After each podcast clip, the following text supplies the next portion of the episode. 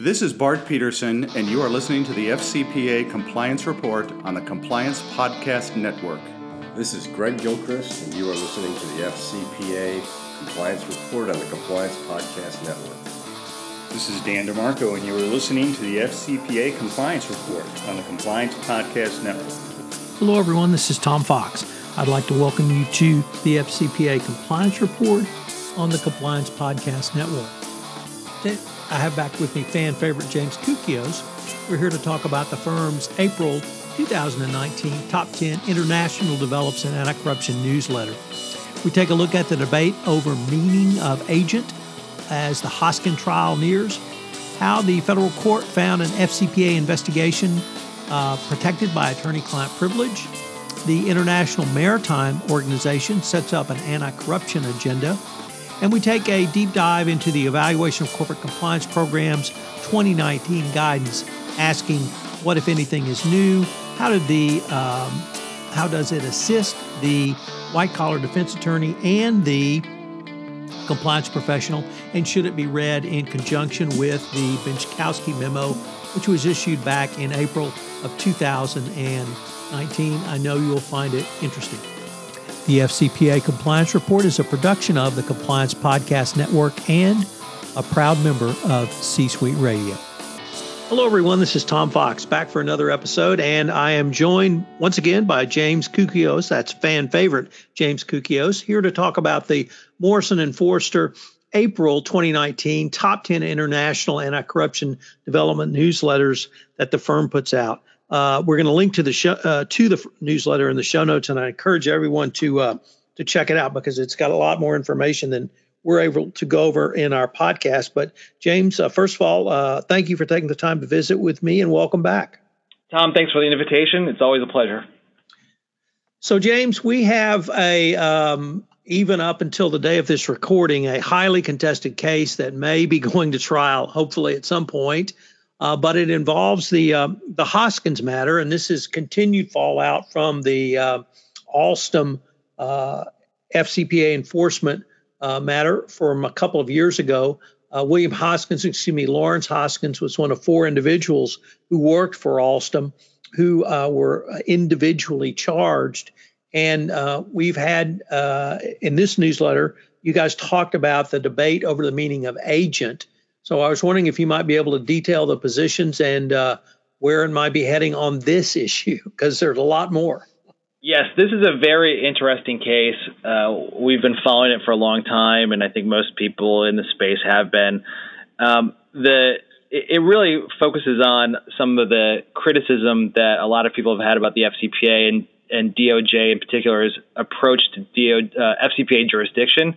A lot of people say that DOJ takes a position that the FCPA jurisdiction is limitless, and so DOJ can police the world. And Hoskins really goes right to the heart of that criticism. Uh, long story short, um, Hoskins was a non US citizen. He was a citizen in the UK.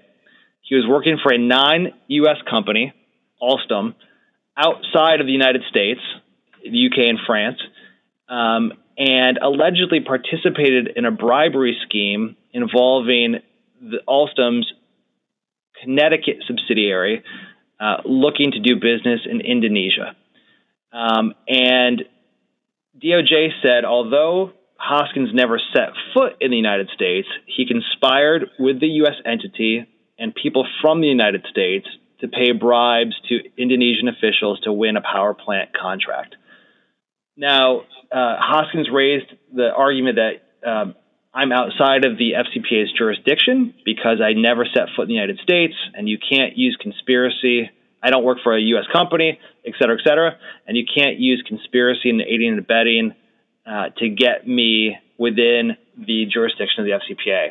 For a long time, DOJ said that's exactly what we can do, and we're going to do that. Um, in this case, the district court in Connecticut and then ultimately the Second Circuit Court of Appeals agreed with Hoskins and said that yes, uh, as a non-U.S. citizen who did not work for a U.S. domestic concern or a U.S. issuer, uh, he can't. He's not within himself the FCPA jurisdictional scope, and you can't use under Second Circuit precedent uh, uh, conspiracy and aiding and abetting to expand that jurisdictional reach. But the court said if you can prove that he was an agent of the Connecticut subsidiary, then that falls within the statutory language and the jurisdiction, and you can convict him. Now, unfortunately, um, the Second Circuit did not define um, what agent means for purposes of the FCPA. And so the litigants, Hoskins and DOJ, now have to argue for jury instructions. Um, what instructions should the court give to the jury to determine whether Hoskins was acting as an agent for the Connecticut subsidiary? Uh, not surprisingly, the, the two parties disagree. Hoskins is taking a much uh, narrower view, and DOJ is taking a much uh, a broader uh, view of what it means to be an agent. Um, and it's it's really interesting here. Um, everybody agrees, Hoskins and DOJ agree that the uh, court should use the common law definition for agent. So, in other words, FCPA doesn't define it, um, and so both parties agree we should go to the common law and use the um, definition of agent. They both agree that an agent is controlled by a person or company that it performs a service for, but then they disagree on the next step, how that should apply to Hoskins. Um, DOJ says it should be a, a fairly broad meaning of control, including that control may be inferred circumstantially and from the words and actions of the parties involved, whereas Hoskins takes a much narrower and more formulaic approach to it. Um, so it'll be really interesting um, to see what the court decides to do in terms of the instruction, and then it'll be interesting to see what the jury, if it does go to trial, what the jury will find there. Uh, for practical purposes, if DOJ gets a favorable ruling on the instruction and is able to convict Hoskins under that, then um, the jurisdictional limitation by the Second Circuit may not be as um, severe as it may seem on first blush, and and DOJ won't be able to use necessarily conspiracy and aiding and abetting anymore, but may be able to use an agency theory going forward. Let me geek out with you for a few minutes, James. Yeah, sure. Uh, I guess my confusion, or at least my question, relates to uh, your language around a jury instruction that implies to me that it's a factual based analysis. I would have thought that the court would have ruled on agent status as a matter of law. Yeah, agent status is a factual matter. Um, the definition of what agent is is uh, is a question of law, but whether somebody meets that definition is a matter of fact for the jury to decide. Oh, okay. Yeah, well, it'll be interesting. It'll be very, very, very. You know, we had we had this sort of similar issue in Esquenazi and about um, what is an instrumentality of right. a foreign state. And our first position was that, that was a question of law, that the judge should decide uh, as a matter of law whether Haiti Teleco was an instrumentality. And the judge said, I'm not doing that. That's a question of fact. Um, so we had to uh, deal with a jury instruction for that, and we had to figure out how we were going to prove that at trial. And ultimately, we were successful, and the 11th Circuit agreed with us and agreed it was a question of fact and put out the Esquenazi factors. Um, but yeah, it's it, it's interesting, and it just goes to show this one statute, um, which doesn't necessarily seem that difficult when you just read it at first blush, has a tremendous amount of nuance um, that is sort of being fleshed out in real time in some of these cases, like Esquenazi before and Hoskins now. So the uh, the next issue, James, is uh, I found this really interesting. The uh, International Maritime Organization set up uh, an anti-corruption agenda, and and what I found so interesting about this was this is a, a business trade group, or excuse me, it's a part of the, the United Nations, but it specializes in shipping and really maritime issues, and they recognize the the unique nature of the potential of bribery and corruption in their industry. And uh, I was wondering from the newsletter's perspective or where you guys sit, do you see this as something that other NGOs and maybe even trade organizations are beginning to take a look at uh, bribery and corruption internal to their specific industry or their specific business and try to help companies navigate that? I do. I, I, mean, there's a lot of trade organizations out there that do um, regular training and have conferences and guidance um, for their industry members on avoiding corruption. The maritime is interesting. I mean, this is always one where it, it, it just jumps out as a high risk industry because you're going from port to port around the world and when you're going to these ports, you're just inherently and inevitably going to be uh, dealing with foreign officials, whether it be uh, customs brokers or maybe the port authority itself is owned by the by the local government, uh, and so you can just see any number of um, opportunities for corruption. Not that they all are corrupt, obviously, but you, it's a high risk of that because of the the heavy involvement in um, in uh, uh, with all the interaction with the foreign officials. Um, so it's really good. I think, um, you know, no, to my recollection, maybe a while, a long time ago, but I don't think there's really been a maritime company or a shipping company um, other than freight forwarders and things like that that have have had a, a public FCPA problem yet. Um, but you just look at the industry and you think, they have to interact with foreign officials so much. There's got to be high risk, and so I think it's a really good um, and and and the International Maritime Organization has has realized that, and they see it as not only a, a corruption risk but a safety and security risk as well, because obviously um, you could be paying bribes to get um, terrorists to the country, nuclear material. Those are the worst case scenarios, um, but it can be really terrible. Uh, and so I think it's really great that the IMO has stepped up and said, you know, we're going to uh, publish guidance on how we should um, uh, combat corruption in the maritime industry. And it looks like the solution is going to be um, that the IMO is going to propose that uh, the IMO regulations and requirements for the maritime industry align with the United Nations Convention Against Corruption it makes perfect sense. IMO is part of the UN. UNCAC um, covers all kinds of corruption, so it makes sense. But I think it's a really positive development, and it is something that we see other trade groups doing as well.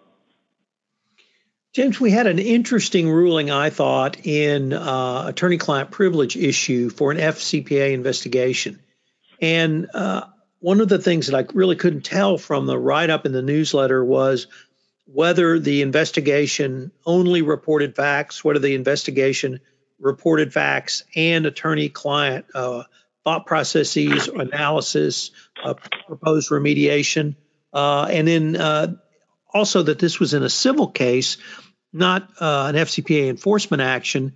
Uh, where the, the claim was, I believe, of wrongful termination of, an, of a distributor. what were your thoughts on this case? So this is always a a big issue whenever you're doing an internal investigation, whether it's in the FCPA or any other um, you know, white collar or regulatory arena, is making sure that you're able to protect the internal investigation um, under the work product and attorney-client privilege doctrines. Um, and defense counsel for individual counsel uh, defendants, and uh, in this case, uh, a, a, jilted lover in some ways um, are always trying to undermine that and and get the underlying documents and things like that. So basically, just to set the stage here a little bit, what happened was uh, in early April, uh, the Eastern District of New York held that documents created by external counsel during an internal investigation into potential FCPA violations are protected by the attorney-client privilege. Um, the court ruled that a U.S. medical device maker did not have to produce to a Chinese manufacturer documents created by its external counsel during an internal investigation into these uh, potential FCPA violations by the Chinese manufacturer. The court rejected the Chinese manufacturer's argument that the documents were not privileged because ex- external counsel had been hired to make findings of fact, not to provide legal advice. Holding that fact finding is a crucial part of determining proper legal advice that the two roles are not mutually exclusive. Um, so it, it's it's always this fact versus law versus legal advice is always so critical because on the one hand, when you're dealing with DOJ and SEC and other enforcement agencies, they ask you to produce to provide facts, not privileged materials. And that helps companies say we're not waiving the privilege because we're just pr- providing facts, and it helps DOJ and SEC uh, avoid, well, in DOJ's case, a policy violation. They're not entitled to ask for uh, attorney client and work product material. Um, and so the Chinese manufacturer here tried to turn that on its head and say, well, look, you know, you're internal investigators, you're you're working in an investigative function, you're just getting facts, so none of what you did was privileged. And the court said it is much more nuanced. Uh, those facts were developed in large part in order for the lawyers to be able to uh, give advice to the company about things like how do you remediate within the confines of the law? Was was there a legal violation? Um, what legal obligations do you have going forward? And so the court held like these things are, you know, when you're in the midst of internal investigation, uh, they are not mutually exclusive. Fact finding and providing legal advice, they're actually uh, intertwined. And you're right, the ruling was made in a civil suit. That the the distributor argued that they were wrongfully terminated, um, and so they wanted to get to the bottom of the facts and, and what happened during the internal investigation. And the court said the company did not have to produce all that material. So, just a, a very good um, opinion to read for practitioners in this space or companies that are that are conducting internal investigations and deciding how to engage counsel and whether which part of their internal investigative function to use to to conduct investigations, always have to keep those things in mind, attorney-client privilege and work product.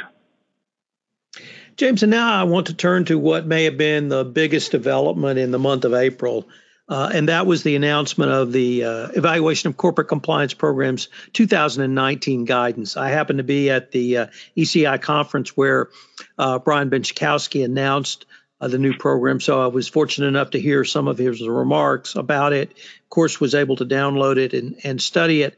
And I really wanted to maybe get two or three of, of the take, key takeaways from you. Um, first of all, uh, is anything really new or is it just perhaps a refocus a little bit? I'd say it's more of a refocus.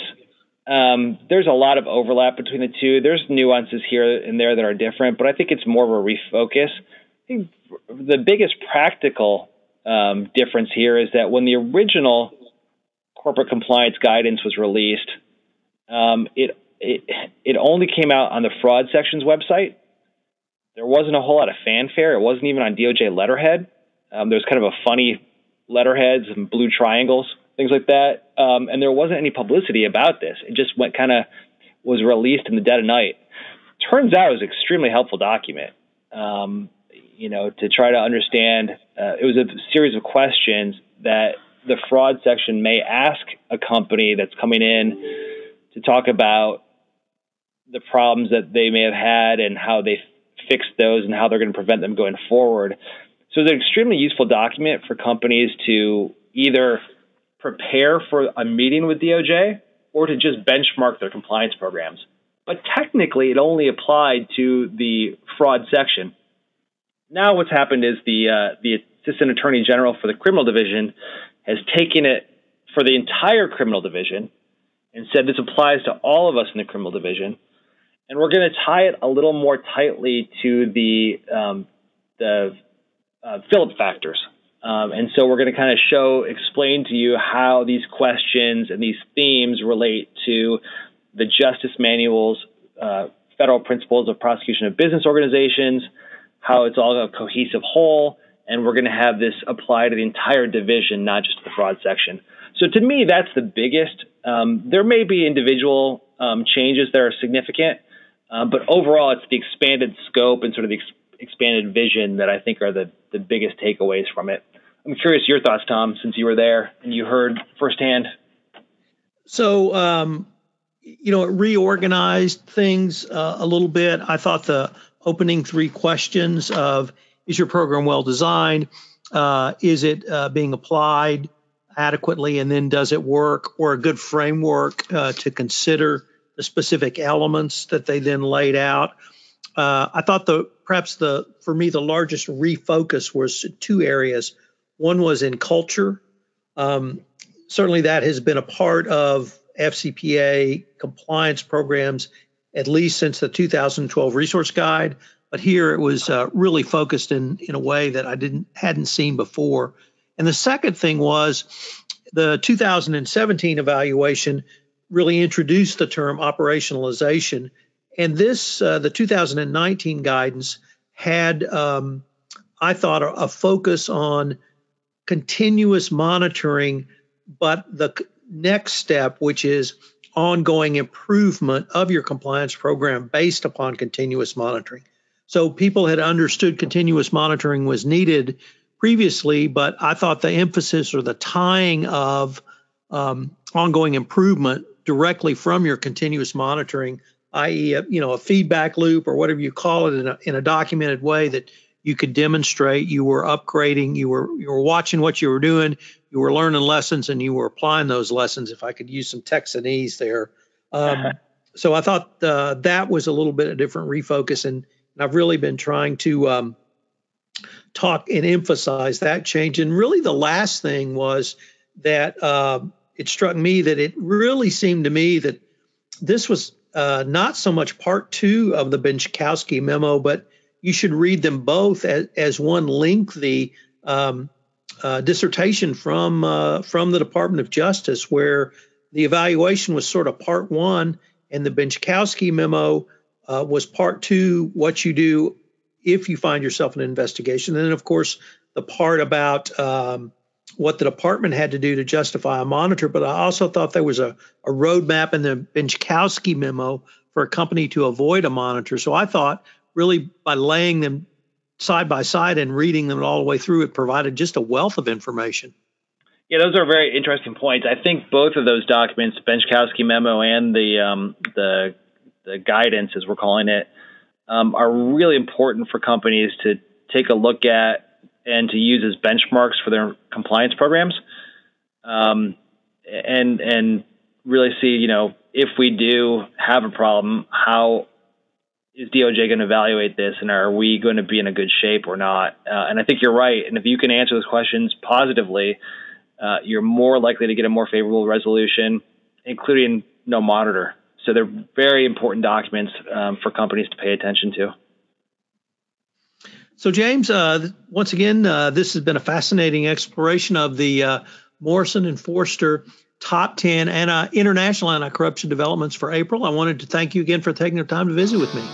Thanks, Tom. Really appreciate you having me. Hello, everyone. This is Tom Fox again. I hope you've enjoyed this episode of the FCPA Compliance Report. We'll link to the uh, Morrison and Foerster, April 2019 Top 10 Developments in Anti Corruption newsletter in the show notes. Thanks again for listening to this episode, and I hope you'll join me again next week for another episode. The FCPA Compliance Report is a production of the Compliance Podcast Network and a proud member of C Suite Radio. Thanks again for listening.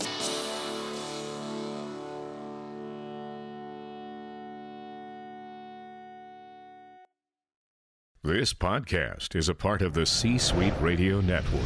For more top business podcasts, visit c-suiteradio.com.